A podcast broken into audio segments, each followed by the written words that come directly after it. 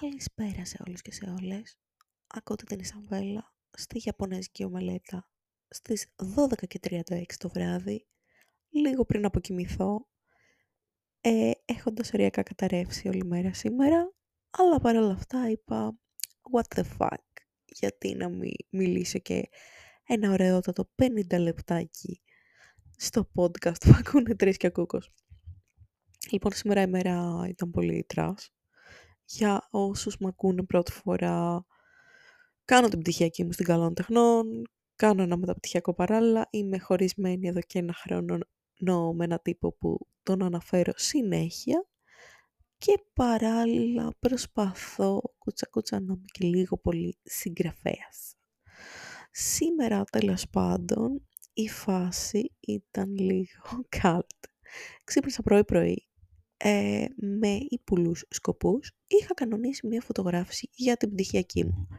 Και πριν σκεφτείτε πότε ψώνιο είναι αυτή και κάθεται και φωτογραφίζει κόσμο, θα σας πω ότι είχα αποφασίσει ένα θέμα ας πούμε, για την πτυχιακή, για να έχουν συνοχή τα έργα. Η πτυχιακή στις σχολές τέχνης δεν είναι μια γραπτή εργασία, είναι παραγωγή έργου, σαν να σε μια γκαλερία ας πούμε αλλά ένα έργο που να έχει συνοχή, να έχει ένα ενιαίο θέμα, ένα ενιαίο στυλ, κάτι τέτοιο. Και εγώ φωτογραφίζω, ας πούμε, ψυχικές διαταραχές, αλλά σε σκηνοθετημένη φωτογραφία. Που αυτό πρακτικά σημαίνει στείνω ανθρώπους που δεν έχουν κάτι και τους φωτογραφίζω σαν να έχουν κάτι για να ευαισθητοποιήσω κυρίως το κοινό και γιατί δεν θέλω να εκθέσω κάποιον ο οποίος είναι όντως σε μια κατάσταση που δεν μπορεί να πάρει αποφάσεις, πόσο δε να τον φωτογραφίσω εγώ ας πούμε και να εκτεθεί η φωτογραφία του στο κοινό. Η φάση είναι λοιπόν ότι σήμερα είχε δεχτεί να τον φωτογραφίσω ο ένας από τους εκδότες που συνεργάζομαι, ο Χρήστος, ο οποίος είμαστε κάπως πιο κοντά ηλικιακά, συν πλήν 10 χρόνια, ε, οπότε δέχτηκε να τον φωτογραφίζω για την πτυχιακή μου. Οπότε αφού δέχτηκε και άντρας, τον έβαλα σε ένα από τα πιο δύσκολα concept. Γενικά η πτυχιακή μου σπάει περίπου στα δύο, με μελαγχολία, κατάθλιψη, άνοια, πιο έτσι βαριά πράγματα. Και στο άλλο μισό με έτσι τύπου ε, φωτογραφίες σε ξενοδοχεία ημιδιαμονής, φοιτυχιστικές καταστάσεις, διαστροφικές καταστάσεις τέτοια, αλλά και μία ιδέα από τον καθηγητή από το εργαστήριο ζωγραφικής του κ. Αντωνόπουλου να βάλω κάποιον ο οποίος δεν ταιριάζει σε ένα περιβάλλον ενός love hotel που ο οποίος δεν έχει έρθει εκεί να κάνει τα τσοντοειδή του αλλά ίσως για να βρει ένα μέρος να σκεφτεί, να ξεσπάσει, να, να, να δεν τα είπε όλα αυτά, είπε πώς θα ήταν να βάλεις σε ένα μέρος που δεν ταιριάζει ένα άτομο που δεν κολλάει σε αυτό το μέρος και σου λέει μια ιστορία. Και εγώ σκέφτηκα ότι είναι δύσκολο πλέον να ξεσπάσεις έτσι όπως ζούμε κιόλας. Στην Αθήνα το βίωσα με το να γυρίσω πίσω στο σπίτι και να έχω αδέρφια, μανάδες, γιαγιάδες, όλα αυτά και να μην μπορείς να κάνεις τίποτα, να μην έχεις προσωπικό χώρο. Και σκέφτηκα ότι αν είσαι ρε παιδί μου ας πούμε 40 χρονών και όντως δεν έχεις προσωπικό χώρο και πας δουλειά, σπίτι, σπίτι, δουλειά και θες να κλάψεις, να ουρλιάξεις, να ξεσπάσεις, πού πας; Κλείνεις ένα ξενοδοχείο 3-4 ώρες και το κάνεις. Και δεν το μαθαίνει κανείς. Μόνο εσύ που ξέσπασες. Και έτσι αυτό ήταν το concept της φωτογράφησης του Χρήστου. Του είπα να ντυθεί όσο πιο καλά μπορεί με κοστούμι και λοιπά και να πάω να το φωτογραφίσω εκεί. Φυσικά στο συγκεκριμένο ξενοδοχείο δεν επιτρέπεται φωτογράφηση, οπότε κάθε φορά πάμε και την κάμερα την κρύβουμε και το τρίποδο. Οπότε it is what it is. Πήγαμε εκεί πέρα, συναντηθήκαμε συγκεκριμένη ώρα. Ε, πήγαμε στο ξενοδοχείο, πλήρωσα τα λεφτά. Για άλλη μια φορά δηλαδή μπήκα μέσα οικονομικά κι εγώ. Ε, ενώ σας είπα ότι μαζεύω λεφτά από όλα τα ιδιαίτερα των επόμενων εβδομάδων γιατί έχω μπει γερά στο budget της πτυχιακής και δεν θα έχω λεφτά για τα τυπώματα. Και τι παίζει; Πάμε εκεί πέρα να τον φωτογραφίσω. Γενικά ήμουν πολύ κουρασμένη και όταν είμαι κουρασμένη δεν αποδίδω τόσο. Αλλά κλείσαμε ένα δωμάτιο έτσι καφέ ε, χάλκινο, το λες. Έχω κλείσει κόκκινα, έχω κλείσει πράσινα, ήταν το επόμενο χρώμα. Είχαν και κάτι σκούρα μπλε μαύρα και δεν μ' άρεσαν. Γενικά σε αυτά τα ξενοδοχεία έχω πάει άπειρες φορές για φωτογραφίσεις. Κάποιες φορές έχει κάτσει, κάποιες όχι. Και τέλος πάντων, τι έγινε εκεί πέρα, ήταν πάρα πολύ ήρεμο, συζητούσαμε κιόλας για τις εκδόσεις κλπ. Πολύ ήσυχος να κάνει αυτό που του ζητούσα, σε αντίθεση με την προηγούμενη εβδομάδα που πήγα στη σχολή χώρου και έλεγα αριστερά και κάνανε δεξιά με κολοτούμπα ας πούμε. Ε, οπότε λέω κάτι θα έχει βγει και λοιπά παρόλες τις δυσκολίες γιατί χωρίς τρίποδο, τρίποδο καλό φωτογραφίες και σε σκοτεινό δωμάτιο κάπως είναι ζόρικες και μου θύμισε για άλλη μια φορά όλη αυτή η κατάσταση ότι πρέπει να πάρω φώτα, ότι πρέπει να πάρω καλό τρίποδο, ότι έχω κουραστεί να δουλεύω αυτή την πτυχιακή και ζορίζομαι, ότι εκεί στο παραπέντε είναι που τελειώνει η δυνάμει σου, αλλά τέλος πάντων παράλληλα ε, ήλπιζα να έχω μια καλή λήψη, δεν τις έχω επεξεργαστεί ακόμα τις φωτογραφίες να δω αν έχω κάποια λήψη. Θα δούμε. Ε, μετά πήγαμε για καφέ, λέγαμε διάφορα. Ο Χρήστος θα μου βγάλει μια τράπουλα ταρό. Τώρα πότε ακόμα δεν ξέρω. Θα πούμε μέσα στον επόμενο χρόνο για να είμαστε ok. Και ως γνήσια ό,τι να είναι τύπησα που είμαι, είχα φέρει στην τσάντα μου διάφορες τράπουλες ταρό να του δείξω, να δούμε χαρτιά, να δούμε τι, πώς είναι τα ποιοτικά ας πούμε φύλλα κλπ. Και πώς είναι και τα πιο φτηνιάρικα. Δεν ξέρω εγώ από τυπώματα κλπ. Και μιλήσαμε και γι' αυτό. Γενικά κάπως καταλήγω με όλες τις φωτογραφίες τελευταία να μιλάμε για τα και κάπως μου αρέσει για κάποιο λόγο. Αλλά OK. Okay. Μετά φυσικά επειδή είμαι γκαντέμω έπρεπε να γυρίσω τρέχοντας σπίτι γιατί είχα ε, όλη μέρα μαθήματα με παιδάκια και έπρεπε να φάω και κάτι. Είχα πάρει κάτι από ένα φούρνο το πρωί πριν φύγω από το φεύγοντας από το σπίτι, γιατί έχασα το λεωφορείο φυσικά. Αλλά το είχα έτσι στην τσάντα μου και το έφαγα εν τέλει πηγαίνοντας προς το σπίτι. Ε, φτάνω στο ελληνικό, βλέπω το λεωφορείο μου να περνά από μπροστά μου, το επόμενο ε, που πήγαινε στην περιοχή μου, γιατί ένα πήγαινε από το ελληνικό, έφευγε σε 40 λεπτά, λέω γάμισε, τα βλέπω, περνάει ένα α3, το παίρνω, κατεβαίνω γλυφάδα, Λέω θα πάω να πάρω άλλο λεωφορείο, ας πούμε, να φτάσω σπίτι μου. Βλέπω α1, α2 σε 30 λεπτά. Εγώ εντωμεταξύ είχα ξεκινήσει 2,5-3 παρά από κεραμικό και είχα 4,5 μάθημα και η ώρα ήταν 4 παρά 20, ξέρω εγώ. Παίρνω ένα άλλο λεωφορείο που άφηνε παραλία παραλία και πήγαινε προς, δεν ξέρω, μετά προς βουλιαγμένη. Το πήρα πρώτη φορά, το πήρα λέω εντάξει θα μου αφήσει κοντά κάπως. Ε, είναι και μέρα, θα το πάρω περπατητό.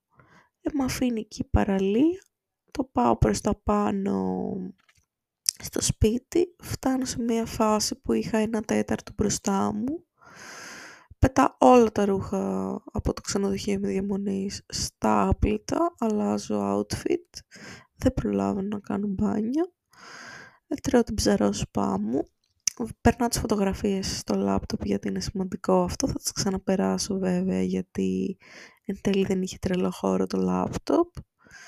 Και τι παίζει με αυτό το show εκεί πέρα. Ε, άρχισα να ξεδιαλέγω φωτογραφίες. Και τι γίνεται. Φυσικά ξεχνιέμαι και έπρεπε να ξεκινήσω ας πούμε ε, 4 και 20 να με 4 και μισή στο μάθημα γιατί ήταν κοντά πήγαινα με τα πόδια και ξεκινάω 4 και 25 και είμαι και από το φαγητό έτσι κάπως πιο βαριά και φτάνω στο μάθημα παρατέταρτο αντί για και μισή, οπότε πάει ένα τέταρτο μετά. Κάθομαι πρώτο δύο ώρες στο παιδάκι, τους κάνω μάθημα, όλα κομπλέ και τελειώνω παρατέταρτο γιατί φυσικά να κλείσει το δύο ώρο. Με πληρώνει μου, μου λέει θα σε πάω σπίτι είναι νύχτα, πολύ ευγενική. Με πάει σπίτι, παρατέταρτος μου έφτασα εγώ παραπέντε σπίτι, ακριβώς. Ε, και είχα και τέταρτο άλλο μάθημα, το οποίο θα με πήγαινε η μάνα μου με τα μάξι. Ανεβαίνει λίγο στο σπίτι, κάθομαι πέντε λεπτά, ξέρω εγώ, πάω λίγο στο μπάνιο, πλένω τα χέρια μου, παίρνω την άλλη μου τσάντα που ήταν με τα βιβλία πιάνου, πάω στα άλλα παιδάκια, κάνουμε πρώτη ώρα μάθημα, δεύτερη ώρα μάθημα, γιατί στα παιδάκια αυτά, τα δεύτερα που πάω και τους κάνω πιάνο, σε κάθε μάθημα τους κάνω και μια ζωγραφιά και τους τη δίνω, οπότε με το που έφτασα πρώτα έχω με τον Νίκο μάθημα που του αρέσει και το πιάνο και τσουλάει το μάθημα, διαβάζει, κάνει κομμάτια κλπ. Μετά με τον Άλκη που δεν τσουλάει και είναι το πιο κουραστικό και κάνουμε το μάθημά μας εκεί πέρα, με πληρώνει η μαμά τους και φεύγω και λέμε για την Κυριακή που έχουμε πάλι μάθημα θα μου πει για ώρες. Ε, και με παίρνει η μάνα μου, γυρίζω σπίτι, στα καπάκια είχε στείλει μήνυμα ο καθηγητής φωτογραφίας να μιλήσουμε 10 η ώρα το βράδυ για τις φωτογραφίες. Εν τέλει το 10 έγινε 10 και μισή, 11 και μου έκλεισε το τηλέφωνο. Όλο λάθος αυτό το τηλεφώνημα. Ουσιαστικά θα μιλούσαμε για τις φωτογραφίες του σχολικού χώρου που του λέω δεν πήγαν καλά, απλά τις έστειλα μήπως χρησιμοποιήσω κάποιο άλλο μοντέλο, μήπως ό,τι ε, μήπως ξαναχρησιμοποιήσω το παρόμοιο location, μήπως να λύσω τα προβλήματά μου και αυτά με αντίστοιχες καταστάσεις. Γιατί ε, το θέμα της σχολή χορού ήταν ότι ουσιαστικά η δασκάλα τους ήθελε φωτογραφίες για τα social media. Εμένα δεν μου το είχε πει, οπότε μου δυσκόλευε τη δουλειά στη φωτογράφηση, οπότε δεν έγινε δουλίτσα και ήμουν και κουρασμένη και τζάμπα τους κούρασα και αυτούς. Και ε, Απλά άρχισε να λέει τα δικά του, ότι μου λες δικαιολογίες και αυτά, εγώ βλέπω αυτό που έφερες, που εμένα ο τίτλος της φωτογράφησης όταν του το έστειλα ήταν «Δεν έχει πάει καλά η φωτογραφία, αλλά του στέλνω παρόλα αυτά, μήπως την επαναλάβω, μήπως, ξέρω εγώ, έχει κάποιο πρόσωπο κάτι, ας πούμε, που αξίζει να το ξαναβγάλω κλπ». Και ε, μετά του είχα στείλει και ένα φάκελο με παλιές φωτογραφίες που είχα τραβήξει την τελευταία τριετία που κάνουμε μάθημα, μήπως ήθελε κάποια για την πτυχιακή.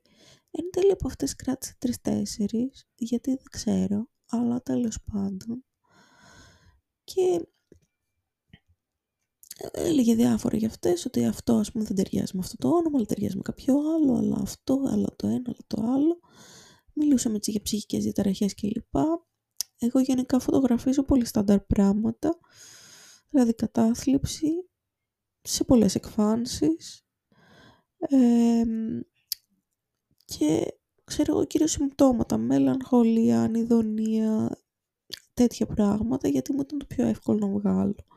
Δεν έχω πιάσει καθόλου παράνοια, δεν έχω πιάσει διατροφικές διαταραχές, δεν έχω πιάσει θυσμούς ε, και μετά πήγαινε στο φετιχιστικό ας πούμε του πράγματος στην άλλη πλευρά δηλαδή. δεν είχα προλάβει να κοιτάξω φωτογραφίες του Χρήστο, αλλά λέγαμε διάφορα. Ο καθηγητής έλεγε κάτι παρανοϊκά τελείως ότι ποιος ή ποιος πεθαίνει στο Φεβρουάριο που δείχνει πτυχιακή. Α, εγώ νόμιζα δείχνεις τον Ιούνιο, α, δείχνεις το Φεβρουάριο. Α, και για διδακτορικά και αυτά δεν ξέρω. Και κάτσε να δούμε μου θα ζω.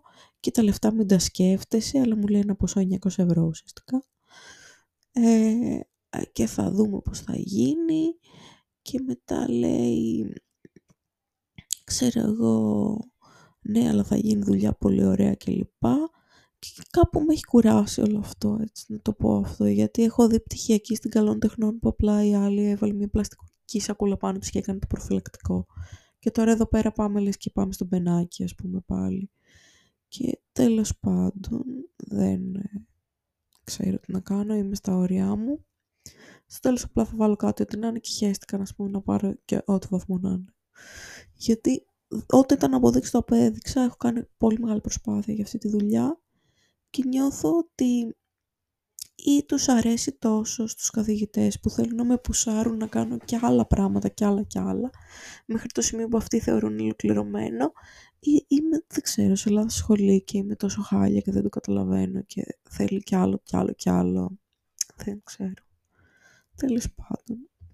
Παράλληλα, αύριο είναι η παράσταση του ε, μεταπτυχιακού, αλλά ε, θα πάμε απόγευμα. Παρ' όλα αυτά, είναι και η μέρα που διάλεξε η ΔΕΗ της περιοχής μου, έτσι, ε, να κόψει το ρεύμα για έργα που κάνουν εδώ πέρα, όλο το πρωί που θα είμαι εγώ στο σπίτι.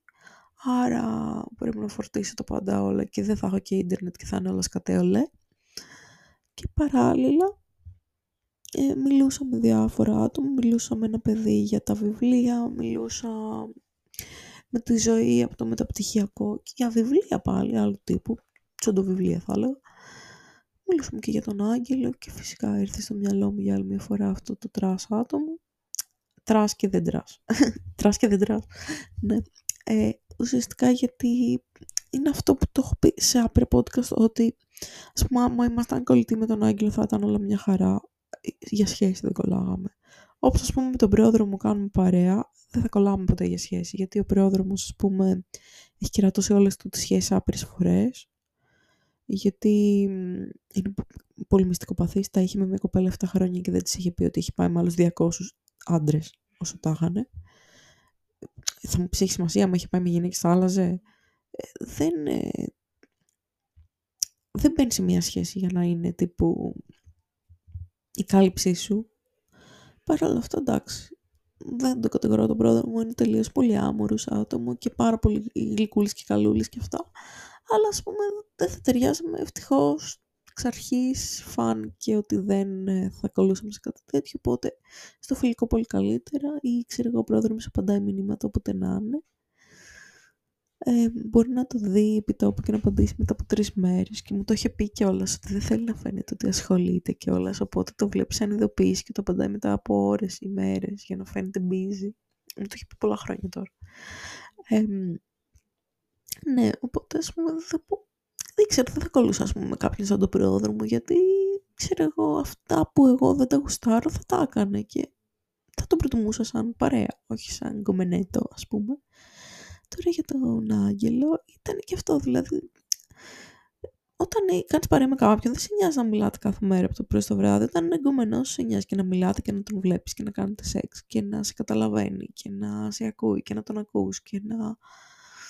οτιδήποτε. Κάπως με τους φίλους, λίγο υπάρχει πολύ μεγαλύτερη αυτονομία, ας πούμε.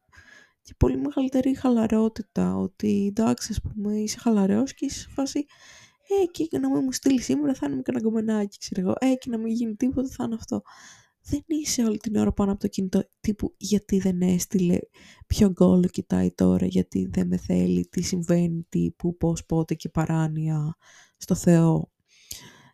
Και θα μου πεις αυτό στις καλές τις σχέσεις δεν συμβαίνει. Αλλά για να φτάσεις στο σημείο να γίνεις σούπερ παρανοϊκή, αν δεν έχεις κάποιο πρόβλημα από μόνη σου, ίσως και ίσως λέω να φταίει και ο άλλος που το έχει δημιουργήσει αυτό το αίσθημα φόβου. Γιατί εγώ είχα ξεκινήσει με όλες τις καλές προθέσεις να μην ε, γίνει τίποτα, αλλά στην πορεία έγινε της πουτάνας στο κάγκελο, έτσι. Ας πούμε, θυμάμαι πολύ χαρακτηριστικά τον Άγγελο να μου λέει πριν το φτιάξουμε ότι εγώ δεν θα σε πατήσω ποτέ και με καμία, αλλά εσύ πήγαινε με όποιον θες. Γιατί ένα μικρό κομμάτι σου να έχω, είμαι okay και πώς γύρισε του τούμπα ρε πούστη ας πούμε το ότι εγώ δεν πήγα ποτέ με κανέναν και τον κοιτούσα στα μάτια ας πούμε και αυτός πήγε με την Μπέννη τουλάχιστον από όσο ξέρουμε έτσι. Και δεν ξέρουμε με πόσες άλλες και ποιες. Γιατί από καιρού εις καιρών το σεξ μαζί του βελτιωνόταν αισθητά ενώ εγώ δεν έκανα κάτι. Δηλαδή τη μία μέρα ήταν τι να πω τώρα λαπάς και την άλλη μέρα ήταν ε, τι να πω γεύμα από τα γκούντις ας πούμε ήταν εξέλιξη τραγική. Ε, τραγικά καλύτερη εννοώ. Ε, και λες, τώρα αυτό πώς είναι. Είχα φτάσει και σε σημείο να το ρωτήσω ότι τύπου πώς πήγαμε από τα δύο λεπτά στις τρεις ώρες με ένα μήνα ρε Άγγελε; Τι έγινε; Και ήταν το κλασικό, είσαι παρανοϊκή. Αυτό. Τέλος πάντων. Αύριο όλη μέρα θα είναι μέρα ενδοσκόπησης. Πάμε στο θέατρο θα κάθομαι εκεί πέρα το πρωί χωρίς ρεύμα να παίζω πιάνο, δεν ξέρω τι κατά να κάνω. Θα ξαναπιάσω το πιάνο μετά από καιρό. Μετά από καιρό. Στα μαθήματα, ως γνήσια παγαπώντησα, λέω κάθε φορά στα παιδάκια να σας παίξω ένα κομμάτι και πιάνω ένα δεκάλεπτο κομμάτι και τους παίζω ένα δεκάλεπτο εκεί πέρα και χάνουμε λίγη ώρα από την παράνοια. Γιατί τα παιδάκια στο πιάνο, άμα παίξουν τα κομμάτια που τους έχεις βάλει και τις ασκήσεις, και τους πεις έλα να κάνουμε ένα καινούριο, το παίζουν δύο φορές και βαριούνται και δεν ασχολούνται. Οπότε πρέπει όλη την ώρα να τα έχεις βάλει να κάνουν κάτι, γιατί με τη, από τη στιγμή που υπάρχει κενό, ξαφνικά απλά ρωτάνε κάθε 10 δευτερόλεπτα πότε τελειώνει η ώρα και σε τρελαίνουν. Οπότε θέλει λίγο αυτό το να είναι όλα busy, ας πούμε, για πολύ, πολύ, πολύ ώρα μέχρι να τελειώσει το μάθημα. Και ψέματα, έτσι, να τους λες ότι τελειώνει το μάθημα σε 10 λεπτά και να έχεις άλλα 40, ξέρω. Γιατί ε, άμα ακούσουν έχεις άλλα 40, μετά λένε δεν θέλω. Τέλος πάντων, αυτή τη στιγμή είμαι να με κλαίνει ρέγγες, έτσι, ακούγεται και όλα, η φωνή, έτσι, όλα καταραίουν. Έχω και το δέρμα που ξεπετσιάστηκα, τέλος πάντων, με το έμπλαστρο. Περιμένω πότε θα πεθάνω, αλλά τι να κάνεις. Και θέλω να δω τι θα γίνει γενικότερα με όλα αυτά τα ανοιχτά μέτωπα που έχω ανοίξει, με τα ανοιχτά μέτωπα που έχω ανοίξει σύστοιχα αντικείμενο. Δηλαδή, μεταπτυχιακό προλαβαίνω και δεν προλαβαίνω πράγματα. Πτυχιακή καλών τεχνών καλά γελάω. Απ' τη μία θέλω να τελειώσει, απ' την άλλη περνάω όμορφα σε αυτή τη σχολή ρε αλλά είναι και η ζωή μετά. Ναι, σαν να λέω η ζωή είναι τάφο ένα πράγμα. Ε, τώρα για τα βιβλία και τα λοιπά είναι αυτό που είπα ότι ό,τι έχω δώσει έχω δώσει από εδώ και στο εξής θα γράφω πράγματα για μένα. Έτσι κι αλλιώς αυτή τη στιγμή είναι στα σχέδια να εκδοθούν τέσσερα πράγματα. Τα δύο με βάση το συμβόλαιο που θα βγουν πριν τα Χριστούγεννα το άλλο είναι στη φάση της επιμέλειας αν και δεν ξέρω για αυτή την επιμελήτρια. Όχι ότι δεν θα είναι καλή. Σίγουρα θα είναι καλή. Απλά επειδή τη γνώρισα σε ένα καφέ μου φάνηκε ότι είχε τουπέ και αυτό με προβληματίζει. Γιατί με προβληματίζει, γιατί είμαι θύμα και λέω όλα ναι. Και ξέρω μπορεί άλλη να πάει με attitude και ξαναγράψει το τέλος. Το οποίο δεν θα ήθελα. Αλλά να είμαι σε φάση, ναι φυσικά. Yes, yes madam, yes. Και τέλος πάντων το τέταρτο project από μεριάς μου το έχω ψηλό ολοκληρώσει θεωρώ. Και τώρα θα αρχίσουμε και κάτι άλλο γιατί θα βγει η δεύτερη έκδοση από το παραμυθάκι αυτό το Carpe Noctem ε, που είχα βγάλει με το Χρήστο στους γλαρόλικους. Θα βγει κάποια στιγμή. Και λέγαμε μήπως ας πούμε κάνουμε λίγο polish τα σχέδια ε, που είχα κάνει και να τα κάνω έτσι λίγο πιο fancy ας πούμε. Ε, γιατί τότε εντάξει δεν είχα ούτε laptop deluxe, ούτε photoshop, ούτε γραφίδα deluxe. Η γραφίδα που χρησιμοποιούσα τότε ήταν ένα στυλό φαρμακευτικό που είχε πάρει τα σούλα και μου το είχε δώσει ας πούμε. Οπότε ναι, με δωρεάν στυλό δεν γάμισε κανείς. Ε, και τέλος πάντων ελπίζω τώρα να είναι πιο καλή η φάση ας πούμε πλέον να δω και που έχω τα σχεδιάκια τα τότε, γιατί τα original σχέδια είναι κάπου κρυμμένα. Τέλος πάντων, γενικά... Και θα δω ότι χρειάζομαι ξεκούραση από κάποια πράγματα ή τουλάχιστον να αντικατασταθούν με άλλου τύπου.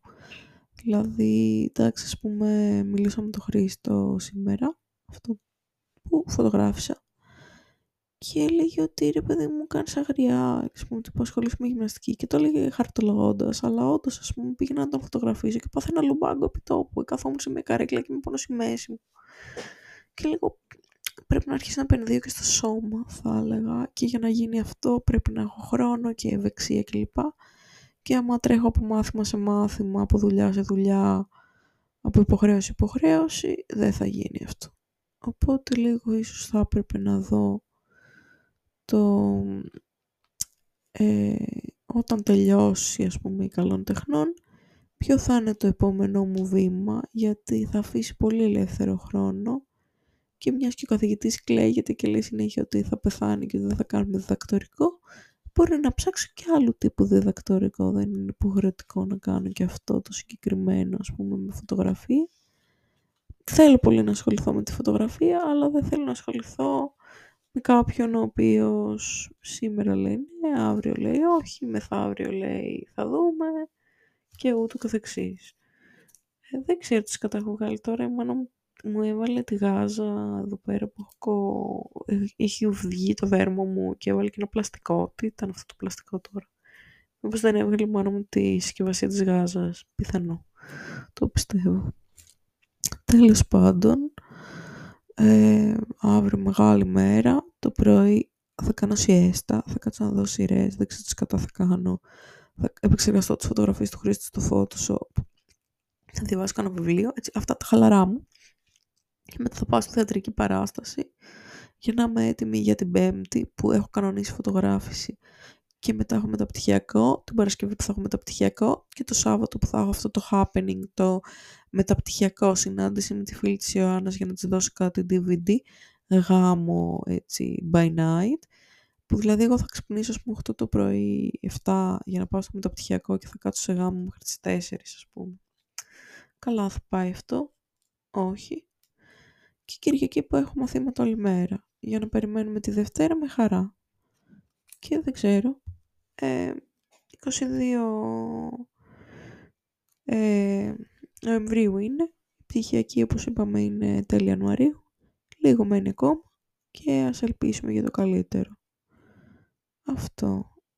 Τώρα δεν ξέρω τι άλλο να πω. Λέω αυτό το podcast να το κλείσω έτσι μικρούλι γιατί η φωνή μου πεθαίνει. Και να δούμε. Σκέφτομαι το μη φοβάσαι απόψε για κάτι φίλους να το ηχογραφήσω και με τη φωνή μου. Όχι γιατί ο Γρηγόρης δεν το λέει καλά, το λέει πολύ ωραία. Έχω συνηθίσει τη φωνή του σε πάρα πολλά βιβλία. Αλλά επειδή η πρωταγωνίστρια είναι γυναίκα και κάπως ξενίζει να το ακούνε από άντρα. Βέβαια έχει και κάποια κεφάλαια από άντρα. Λες το ηχογραφήσω να το στείλω σε αυτούς τους δύο-τρεις φίλους που θέλουν να το ακούσουν σαν ηχητικό, αλλά λίγο μπερδεύονται με την αντρική φωνή. Τέλος πάντων, θέλει και αυτό πολύ χρόνο. Ε, αλλά αύριο μόνο χρόνο θα έχω. Τέλος πάντων, τι project κανονίζω έτσι μέσα σε μία μέρα διάβασμα, photoshop, ε, ανάγνωση δύο ωρών, δεν ξέρω εγώ τι, θέατρα κλπ. Τέλος πάντων, πάω για ύπνο σιγά σιγά ε, να είστε όλοι χαλαροί και ωραίοι και μακριά από αναρχοφασέους που, ε, που σας κράζουν για το πάντα. Πείτε τους ναι στην παρέα, ναι στα σφινάκια, αλλά όχι στα γκομενικά. Αυτή ήταν η δημοσοφία της ημέρας. Α, και ότι είμαι 100% σίγουρη ότι ο main character του μεταπτυχιακού θα γίνει και πρόεδρος των φοιτητών και εκπρόσωπος φοιτητών. Αυτό. Ε, ας, θα μάθουμε προσεχώς αν θα συμβεί αυτό. Θα γίνει άραγε πρόεδρος του 15 μιλούς ο main character. Θα ψηφιστεί prom queen ο Μπαμπαστρούμφ ή Μπαμπαστρούμφ. Ε, τι θα συμβεί σε αυτό το μεταπτυχιακό. Ε, άραγε. Αυτά λοιπόν θα τα ξαναπούμε σύντομα. Γεια σας από μένα. Ελπίζω να έχω φωνή αύριο. Ωστόσο, όλη αυτή η έκρηξη δημιουργικότητας που με διακατήχε πέρσι στο αμύντεο, φέτος με έχει ψιλοαφήσει. Δηλαδή, ας πούμε έτσι, να μιλήσουμε σοβαρά. Οκ, έχω κάνει την τράπουλα, έχω κάνει την τράπουλα. Κάνω τις φωτογραφίσεις, κάνω τις φωτογραφίσεις. Αλλά, πέρσι είχα γράψει ένα σκασμό διηγήματα τα είχα στείλει σε διαγωνισμούς. Είχα κάνει αιτήσεις για διαγωνισμούς ζωγραφικούς, ε, φωτογραφικούς. Ε, τα περισσότερα είχαν βραβευτεί ό,τι έστελνα. Είχα γράψει νουβέλες, είχα γράψει ε, το «Μη φοβάσαι απόψε» που, ας πούμε, ο Γρηγόρης διάβασε. Δηλαδή πέρσι, ενώ τύπου μέσα στο 23 είμαι μέσα στο ακαδημαϊκό έτος 22-23, έτσι, μέχρι το Μάιο. Είχα τελειώσει τη διπλωματική μου από το μεταπτυχιακό, είχα περάσει τα μαθήματα εκεί πέρα με τις εργασίες τι ήταν. Δηλαδή πέρυσι, καταρχάς τα περισσότερα ε, μαθήματα, τα προπέρσινα, είχαν deadline Σεπτέμβριο και Οκτώβριο. Δεν είχαμε εξεταστική Σεπτεμβρίου και Οκτωβρίου. Είχαν τεράστια deadlines οι εργασίες. Οπότε, δηλαδή, εγώ τα περισσότερα μαθήματα του μεταπτυχιακού τα πέρασα, ας πούμε, πέρυσι και τη διπλωματική και όλα τα σχετικά. Ήταν μια έκρηξη δημιουργικότητας μες στο αμύντεο. Είχα κάνει και το μεγαλύτερο μέρος της δουλειάς της πτυχιακής. Και τώρα απλά τραβάω φωτογραφίες που, ναι. Ε, άρχισα το δεύτερο μεταπτυχιακό. Ε, λίγα μαθήματα έχουμε κάνει. και από θέμα δημιουργικότητας, τι σκατά κάνω είναι η ερώτηση. Δηλαδή, πέρα από την τράπουλα, πέρα από τις φωτογραφίες, τι άλλο κάνω, ούτε γράφω, ούτε τίποτα. Σήμερα, ας πούμε, έπαιξα πιάνο καμιά ώρα να δω τι κομμάτια θα παίξω σε αυτή την ε, ας πούμε, παρουσίαση βιβλίου που θα παίξω πιάνο.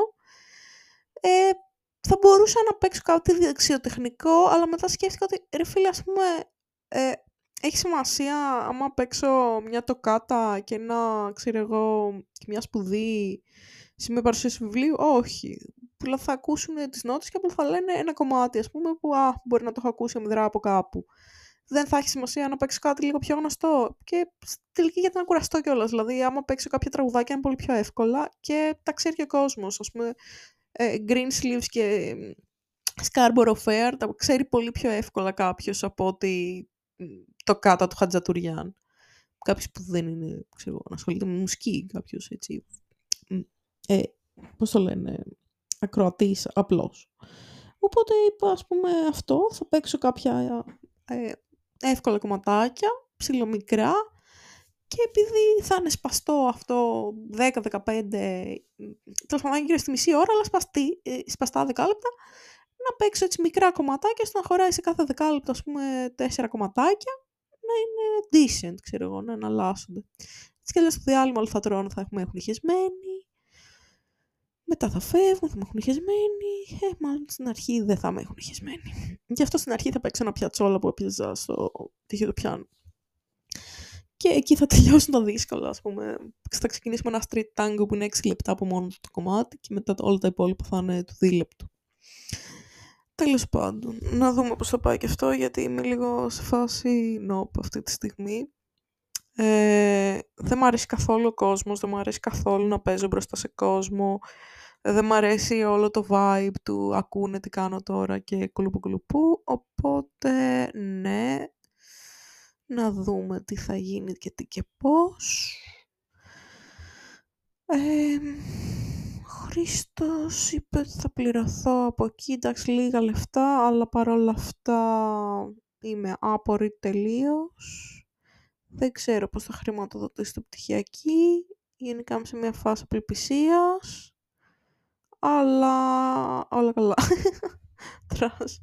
Ε, βασικά θα έπρεπε αυτή τη στιγμή να έχω στην άκρη γύρω στα 500 ευρώ και έχω 200, το οποίο είναι προβληματικό γιατί μέχρι μέσα Ιανουαρίου θα έπρεπε να έχω στην άκρη και τη δεύτερη δόση του μεταπτυχιακού και για την πτυχιακή και τέλος πάντων γάμιξε τα και για την μπουράγα και όλα και το βλέπω να πάει πολύ προβληματικά όλο αυτό και δεν θέλω να το σκέφτομαι. Καλύτερα να σκέφτομαι στον ύπνο μου ότι δεν θέλω να προχωρήσω σεξουαλικά και αυτά ε, παρά να σκέφτομαι την πτυχιακή και το πώς θα την πληρώσω και αν θα χρειαστεί ξέρω να πουλήσω νεφρά ή whatever για να βγει αυτό το ζόρι. Ε, αυτό βασικά πάνω κάτω, δεν ξέρω τι άλλο να πω, δεν μου βγαίνει πολύ να μιλήσω πάρα πολύ το τελευταίο καιρό στο podcast, τις τελευταίες δύο μέρες, γιατί είμαι ψιλοκουρασμένη, είναι λίγο ζόρικες εβδομάδες Πιστεύω γενικά πάντως μετά την πτυχιακή της καλών τεχνών θα αλλάξουν πολύ οι ισορροπίες γιατί θα σταματήσω να πηγαίνω στη σχολή τελείως, θα σταματήσω γενικά να ασχολούμαι. Άμα δεν γίνει διδακτορικό φέτος ή άμα βρω κάτι άλλο να ασχοληθώ και όχι διδακτορικό με το συγκεκριμένο καθηγητή ή κάποιο άλλο θέμα, σίγουρα μες στην άνοιξη θα είμαι πιο χαλαρή, θα έχω μόνο μεταπτυχιακό δουλειά και γράψιμο, ας πούμε, ή ό,τι ασχολούμαι. Οπότε θα είναι και μεγαλύτερα τα podcasts. Θα μου πεις, εντάξει τώρα, ρε παιδί μου, 40 λεπτά podcast είναι μικρό. Ε, εντάξει, δεν ξέρω ποιος φαν είχε πει να κάνω ένα εξάωρο. Αυτό το εξάωρο podcast είναι σαν το τρίωρο επεισόδιο του Dylan για το Friends. Θα πρέπει μετά να το βλέπουν σπαστά, το... να το ακούνε σπαστά όσοι είναι να το ασχοληθούν. Αλλά OK. Okay. Ε, παράλληλα, Γενικά θέλω να δω τι θα παιχτεί με διάφορα άλλα πράγματα στη ζωή. Η θήτα πάει λίγο κατά διαόλου, αλλά από την άλλη, ας πούμε, νιώθω ότι πιέζομαι πολύ και δεν μπορώ να είμαι και στη φάση ένα καρότο, ξέρω εγώ, δύο παξιμάδια, μισή ριζικοφρέτα. Και το λέω αυτό, ας πούμε, και σήμερα έχω φάει ένα κουλούρι δύο ε, βάσα με αβοκάντο και τυρί και ένα, και ένα τέτοιο, μια ψαρόσουπα και μια φέτα ψωμί, ας πούμε. Και αυτό είναι το φάι της μέρας, το σημερινό. Και παρόλα αυτά δεν έχει να λέει γιατί ε, είμαι σαν και δεν κινούμε και όλο αυτό που πρέπει να κάνεις ας πούμε για να μπεις στο ε, vibe του ε, φροντίζει το σώμα μου. Το λέω ως άτομο που ήταν πολύ λιγότερα κιλά μέχρι πριν λίγο καιρό ας πούμε. Ε, ναι, για να γίνω πάλι λιγότερα κιλά πρέπει όντως να είναι η διατροφή πολύ προσεγμένη, πρέπει να κάνω γυμναστική, όχι απαραίτητα σε γυμναστήριο, αλλά πρέπει να πηγαίνω για περπάτημα για αρχή, πρέπει να φροντίζω τον εαυτό μου, να φροντίζω τις ώρες που κοιμάμαι και για να γίνει αυτό δεν θέλει ούτε πίεση, ούτε ζόρια, ούτε φραγγίες. Και δυστυχώς όλα αυτά είναι μέρος του προγράμματος αυτή τη στιγμή. Και τα ζόρια και οι αφραγγίες και η πίεση και τα ζόρια, ζόρια το είπα δύο φορές. Τέλος πάντων. Οπότε να δούμε τι θα γίνει από Φεβρουάριο και μετά. Ε, μετά παράλληλα τι να πω. Ε, νομίζω ότι αυτό με πήρε πάρα πολύ αρνητικά το πώς μου μίλησε ο καθηγητής χτες που δεν είναι ότι με έβρισε κάτι πρέπει να περνάει ζόρια δικά του απλά πλέον δεν ξέρω αν είναι το vibe των 30 και κάτι αυτό το τύπου ε, α, αν κάτι με ζορίζει και δεν το γουστάρω δεν ασχολούμαι δεν θα καθίσω ούτε να έχω την υπομονή να κάνω μια παραπάνω προσπάθεια, ούτε να δικαιολογήσω τον άλλον, ούτε να περιμένω πότε θα έρθει κατά άλλη στιγμή. Θα είμαι σε φάση, α, OK, okay, δεν είσαι συνεργάσιμος, OK, okay, bye τώρα. Ας πούμε, που σε έχω ανάγκη. Ε, αν κάνω διδακτορικό μαζί σου θα αλλάξεις κάτι στη ζωή μου versus αν κάνω με κάποιον άλλον. Wow, τρομερό. Και αυτό βασικά. Ε, από εκεί και πέρα, δεν ξέρω. Γενικά ε, νιώθω ότι είμαι σε μια φάση ψηλομέχ για όλα. Ε, ότι ναι, κάνω δημιουργικά πράγματα, είμαι Αθήνα, όλα κομπλέ. Ή όποια τοξική φίλη ήταν, είναι λίγο πιο απομακρυσμένη από ότι ας πούμε θα ήταν υπό άλλες συνθήκες. Αλλά εντάξει, ας πούμε, θα μπορούσα να κάνω και περισσότερα, θα μπορούσα να κάνω και λίγο πιο διαφορετικά πράγματα και είναι αυτό βασικά, ότι πέρυσι ήμουν στη μέση του πουθενά, αλλά έμενα μόνη μου, είχα τα δικά μου λεφτά πολύ περισσότερο, τώρα έχω τα δικά μου λεφτά, αλλά πάνε όλα στο μεταπτυχιακό, πάνε όλα στην πτυχιακή και με ζορίζει όλο αυτό, το ότι βγάζω χρήματα και όλα τα λεφτά μου πρέπει να πάνε εκεί και με πολύ φιδόλα τα υπόλοιπα. Και πέρσι ήμουν άφραγη πολύ εύκολα γιατί πλήρωνε λογαριασμούς νίκια, συνδρομητικές και άλλες πίπες και έμενα τα πήγε ψύχρεμη. Αλλά εντάξει, ας πούμε, τώρα που μπήκε και το μεταπτυχιακό στη μέση, ούτε μία βόλτα στο σούπερ μάρκετ δεν μπορώ να πάω και να κάνω browsing στα πράγματα που θα πάρω και θα χωράνε σε μία σακούλα και θα κάνουν 20 ευρώ max. Οπότε, it is what it is. Τέλος πάντων ε, πώς ξεκινάω από την ιστορία με το λαμπατέρ εκεί πέρα, με το πορτατίφ και καταλήγω στο ότι δεν έχω λεφτά για σούπερ μάρκετ. Σαντ. Ε, νομίζω θα το κλείσω εδώ το podcast γιατί όσο συνεχίζω είμαι μέσα στη Μύρλα και θα πάω στη μάνα μου να μου αλλάξει γάζες για να δω τις καταπέζει. Καληνύχτα από μένα και ας ελπίσουμε αύριο να είναι καλύτερα αυτή η πληγή στην κοιλιά μου. Γεια σας.